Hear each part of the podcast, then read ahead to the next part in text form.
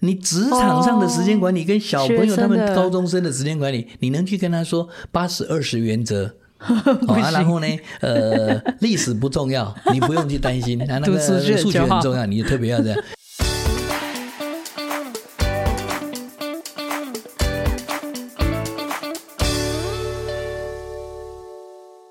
好的，那这一集就想跟老师聊聊关于就老师的职业讲师的生涯上面的一些事情，这样。嗯、然后想说啊，嗯，要跟老师请教一件事，老师呃工作中会需要跟企业做需求的对焦啊、访谈啊这些。嗯、对，那其实我觉得想这个场景，其实跟我们，比如说我工作中，然后特殊专案，我需也需要跟我们跨单位的伙伴做做这个沟通。嗯，对，就是关于这件这个跟需求单位沟通的这件事，老师有没有一些比如说沟通的 paper 或是？诀窍可以跟我们听众分享一下。嗯哼，OK，好，呃，刚刚好，我最近呢有一个课。哦，有一个课，嗯，题目呢，呃，不是什么顾客满意抱怨处理，不是这种，也不是服务技巧哦。哦，题目就几个字，叫做顾客导向的策略思维。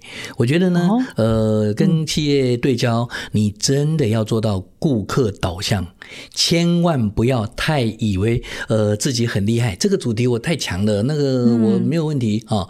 那你真真正正呢，要懂得怎么倾听顾客啊，然后呢，不要。预设立场，我觉得这个呢，呃，是我特别想要说的“顾客导向”四个字啊。那这是我首先第一个想说的。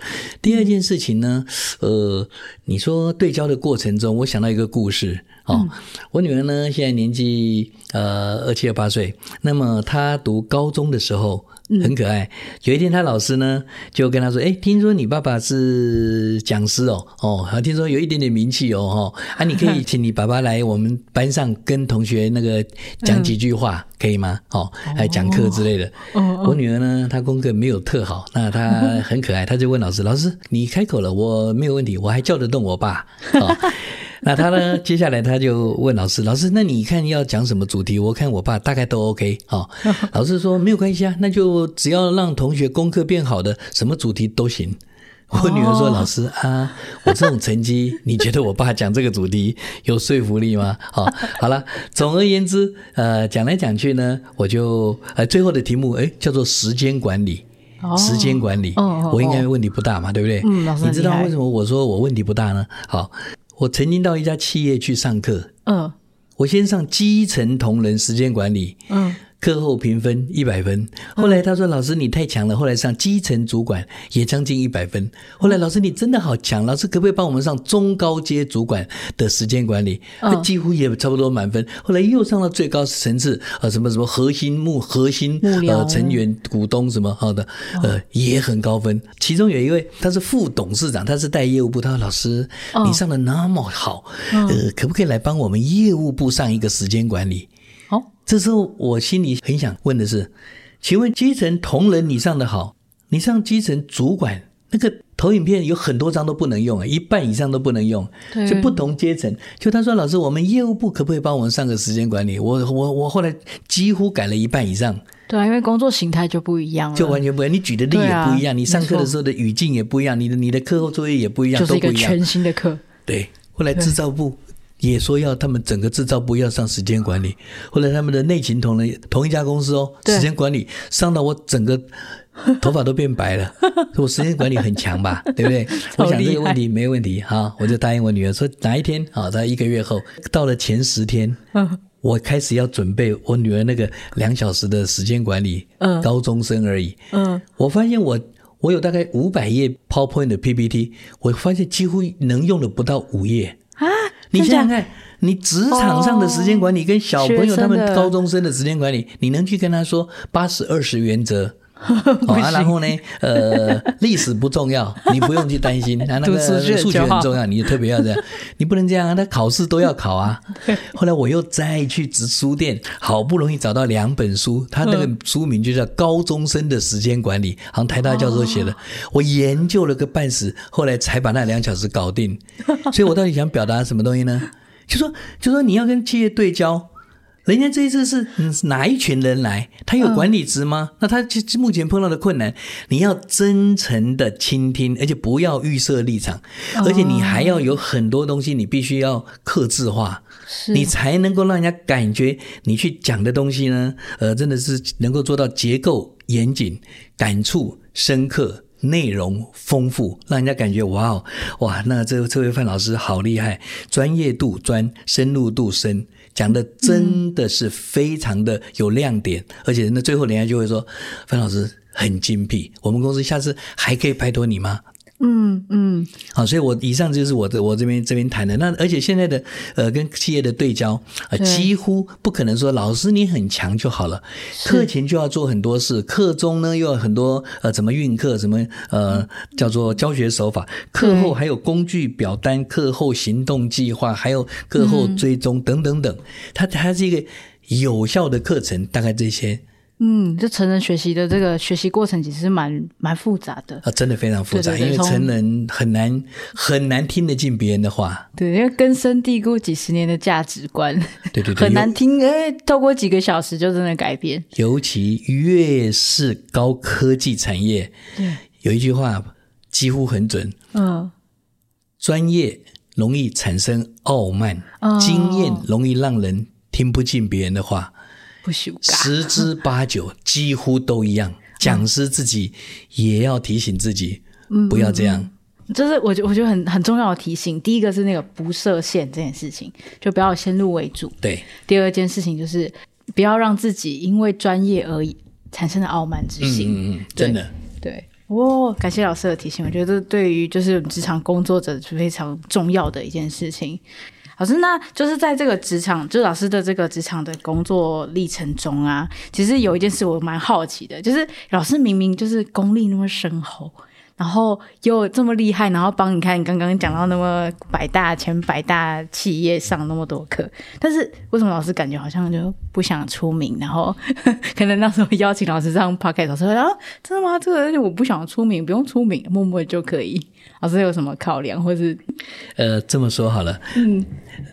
人呢，有时候出名也是一个很愉快的过程呐、啊。哦、对啊，那有啊，我也有朋友跟我说，老师，我这样子，我是那个呃什么行销高手哈，啊、我帮你免费上什么那个叫呃数位行销哈哈。老师，啊、我说那请问一下，那上数位行销有什么好处？他说，老师，我真心跟你说，嗯，诶，会爽一下。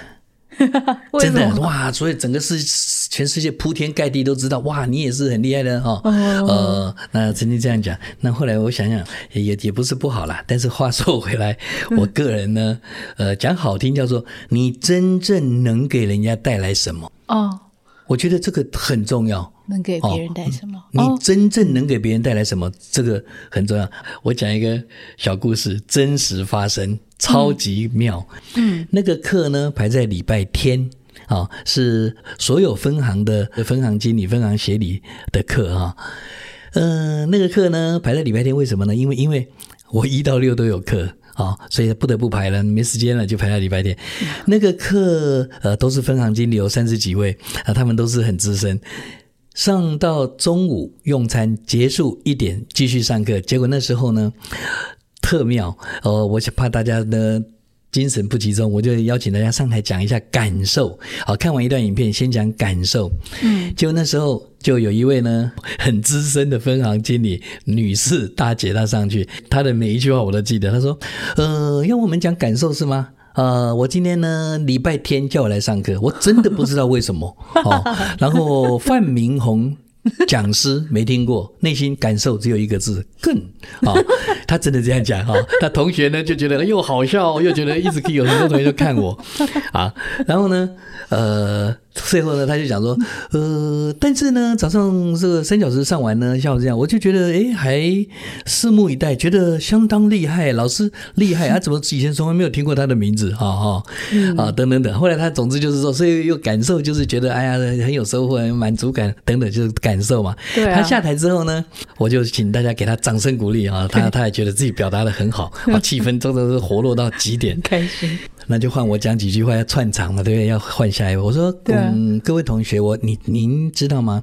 刚刚我们这位主管大姐她讲那段话，范老师没听过她的名字。哦，大家不知道有没有发现，她在讲那一段话的时候，有人看到我的表情了吗？我不骗大家，我头是转到靠墙，我差点落泪。他们想说，老师是不是伤害到你了？后来我的下一句话说。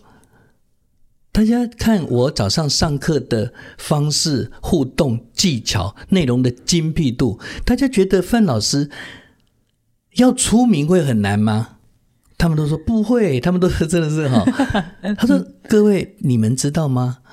我当讲师唯一宗旨，我尽我的全力，终身我让希望自己不要出名。”他们说：“为什么？老师这种功力，如果……”没有出名，课就已经上不完。如果再出名，我现在可能已经入土了。就同学听到这句话，整个崩溃，整个那个大家拍桌子的拍桌子，拍拍大腿的拍大腿，他们觉得太好笑了。好，那当然了，这个大家也觉得也是好玩呐啊。不过我倒是呃很真诚的哈，很想说一句一一句话。嗯。其实，在职场上有非常多老师，我认识，他们都默默的把每一堂课弄好。哦，当然我也画每一堂课都弄好，那很负责任。他不，你念他名字，你也不见得听听过。但是他们每一堂课都春风化雨，让学员感触很深。当然，我也必须说，有些让自己知名度很高的老师，我觉得他们也是一种模式，也很好。因为很多人，很多人是因为相信他，所以他讲的任何一句话，大家就吸收度就很高。我觉得也是好事，也不是坏事。哦，各有千秋啊。我想真的很想说做一些结论，就是不要。不把自己当回事哦，嗯，告诉自己我配得，自信不要怕，怕什么啊？哦嗯、第二句话叫做不也不要太把自己当回事。嗯、说真的，我的人生经验在别人眼中，我们并没有那么了不起。嗯，好，我重复一下，不要不把自己当回事，也不要太把自己当回事。我觉得这种人生态度非常好。OK，哦，就听刚刚老师的分享，感觉老师是。对于老师自己的这个价值是非常清楚的，而且其实，因为因为其实现在，呃，怎么讲？因为现在什么 IG 啊、Facebook 这些社群软体那么的盛行的状况，其实也不难发现，就是很多年轻人会会追逐这个镁光灯，或者是赞数啊，或者是分享的数量这样。嗯嗯。但是不，我觉得能够清楚自己的价值，然后不要被这个他人的眼光被绑架，这件事情是很重要的事情。然后老师刚刚提示提醒了这个，不要不把自己当回事，就我配得，跟不要太把自己当回事，我觉得这是很重要的提醒。嗯嗯，对啊，对，哦，感谢老师分享。好，如果你喜欢今天的分享呢，欢迎订阅生米煮成熟饭，我们下礼拜见喽。